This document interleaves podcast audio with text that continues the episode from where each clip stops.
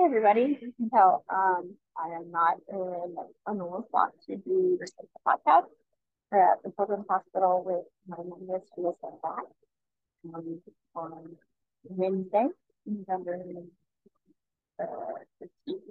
And so today's podcast episode is actually about how having a blind parent me for having a child with the medical Sundays um, and doing things in public and having people stare and make comments and uh, just how interacting with the public with somebody with a disability or a medical complexity uh, I feel like I've been prepared for my whole life.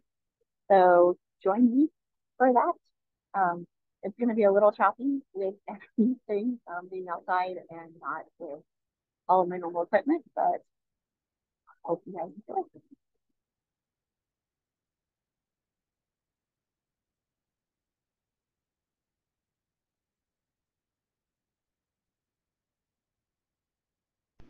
The Crab Podcast. Here at Children Raised Around the Blind, we have two goals. Our first goal is to help those living with the blind to understand them better and to help children through the difficulties that come from living with a blind parent. Secondly, we want to spread awareness of the blind community. Here on the podcast, we will share the things that blind people can do and ways the sighted world can include them in everyday life. Join us twice a month to learn about the visually impaired community.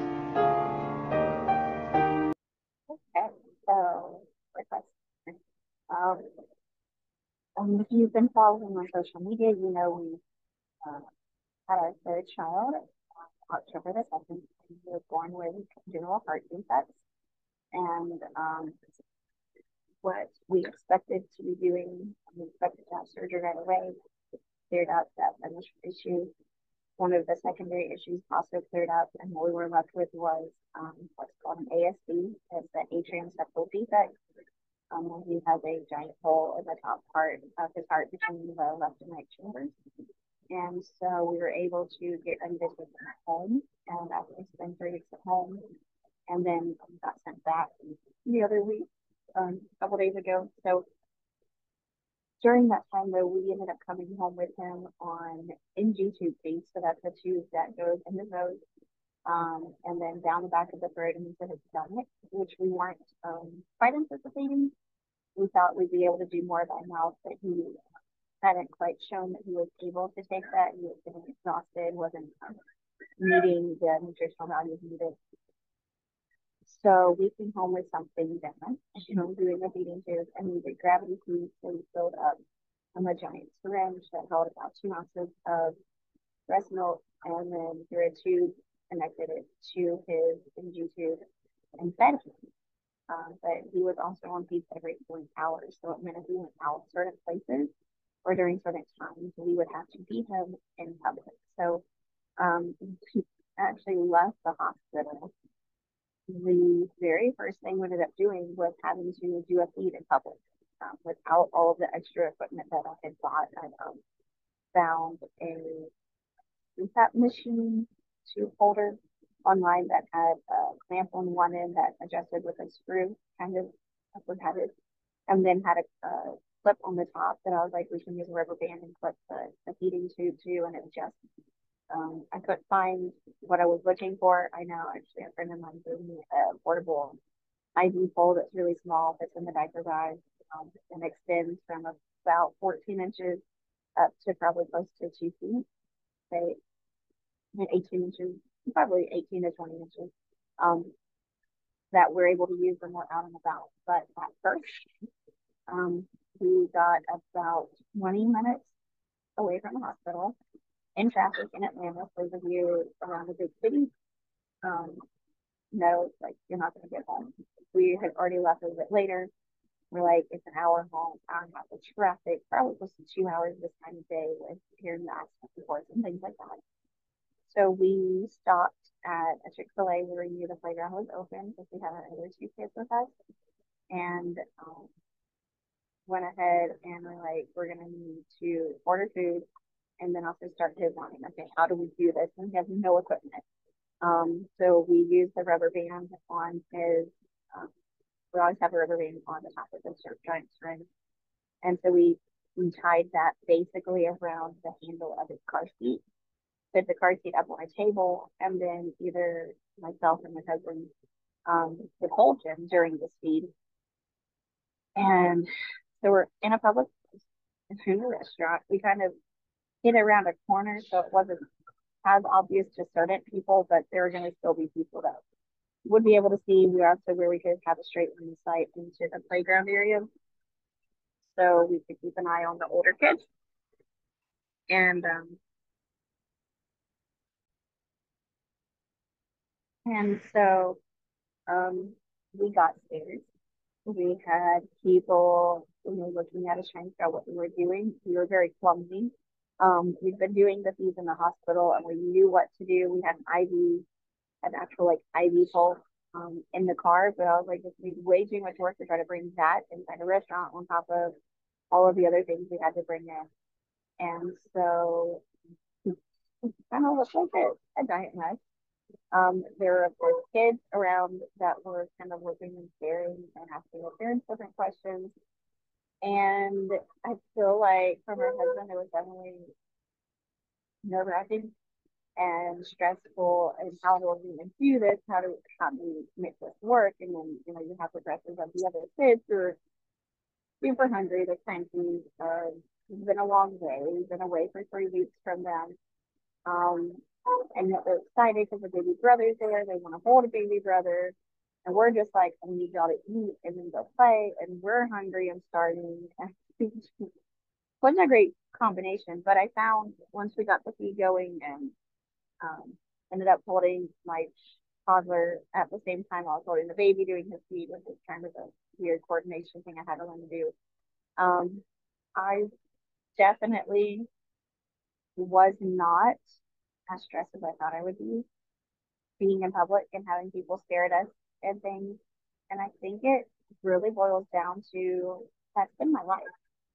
Um, so if you've ever been out with somebody who has some sort of a disability or uh, you know maybe it's just not people want to call the wrong person whether that you know they're blind or they have another physical disability um, maybe they have a speech impediment. Maybe they just physically look different. You know maybe it's not a disability they just have a different facial feature or a different walk. Like it doesn't matter. People who are different from yourself a lot of times we come across and almost judge, or maybe it's not even judging, it's just curiosity. And so there's the stairs and there's like whispers, and people don't know if they can approach you or not. Um, people are unsure of what's going on. What are they seeing? And you know, if they haven't seen that before, how do I process that? How do I how do I manage this? And so it's it's very interesting because as annoying as it is, that's what it's like growing up with a blind parent. Um, I can remember many times, even on like the public transportation we take, uh, we take here in Atlanta. We talked about um, public transportation on a post last Tuesday, um, what it was like growing up on that, and we got scared. I think I got used to it then. Um, even as a young toddler, like getting on the bus, like there's this blind person standing there with her white cane at a bus stop with, uh, you know, three year old usually wearing my baby brother in a sleeve. And she would ask for the bus number and then we'd get on the bus and the driver would help her find a seat. Um, we did the same things with trains and, you know, people just watching because there's this blind person with a white cane with kids and much like that, we were traversing through the city and um, we ended up doing speech at um, Georgia State University with my brother. And we had um, two of us, and part of it, we ended up having the third third child, or three of us. Um, and here's my mom, you know, sometimes with a stroller, even we'd load up, get on the bus, and then where it would drop us off was still three or four blocks from where we needed to be. And so we would walk the blocks and then I was able to at least spell out the the names of the streets for my mom so she knew where we were. And eventually we memorized, you know, how many streets up and left right and you know where everything was. But I was used to it.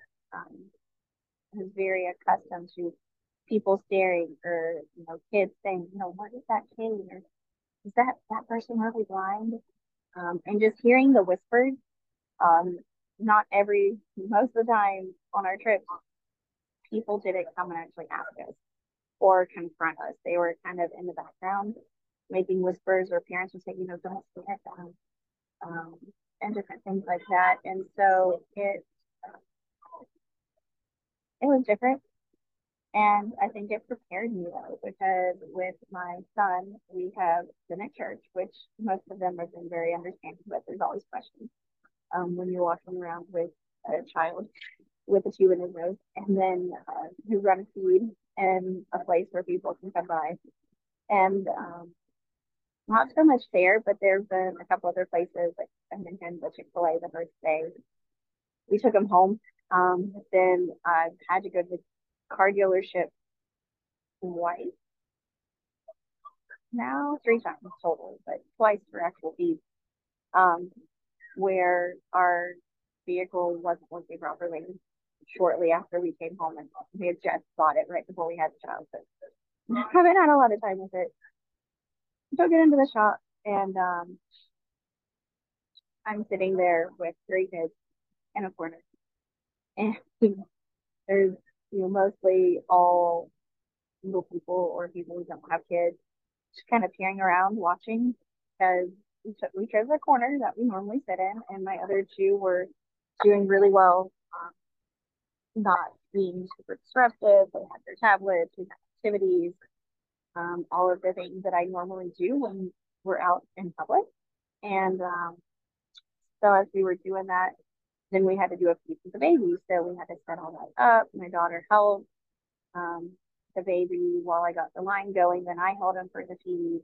And so different people were kind of walking by and, you know, kind of watching, but didn't actually say anything. And there ended up being one older lady who came over and talked, she used to be a, a pediatric nurse, and so was very comfortable talking about the tube and just asking questions about my child and about you know us and how the family is doing. Actually like a person to talk to who got it and um it made me realize in that moment how many times i'm not approached by people. Um they may be scared or they may be uncertain how do you with somebody who's different how do you you know approach that and we talk about that here in Crab all the time you know how do you talk to blind person how do you how do you start that conversation? Well, the first thing is you get over yourself and your fear and you walk up to them and say, Hi, my name is such and such. You know, what's your name? Or maybe you just say, Hey, I noticed you in the corner, wanted to just say hi and let you know I was here. It's the same thing across, you know, the the, the borders, so to speak. You know, here I am, a mom with young kids, and yes, I have a kid with a, a feeding tube, and yes, we're setting up a feed, but you know, just walking up and saying, Hi, my name is such and such, you know, what's the baby's name or you know, how's everybody doing today? Just just be generic.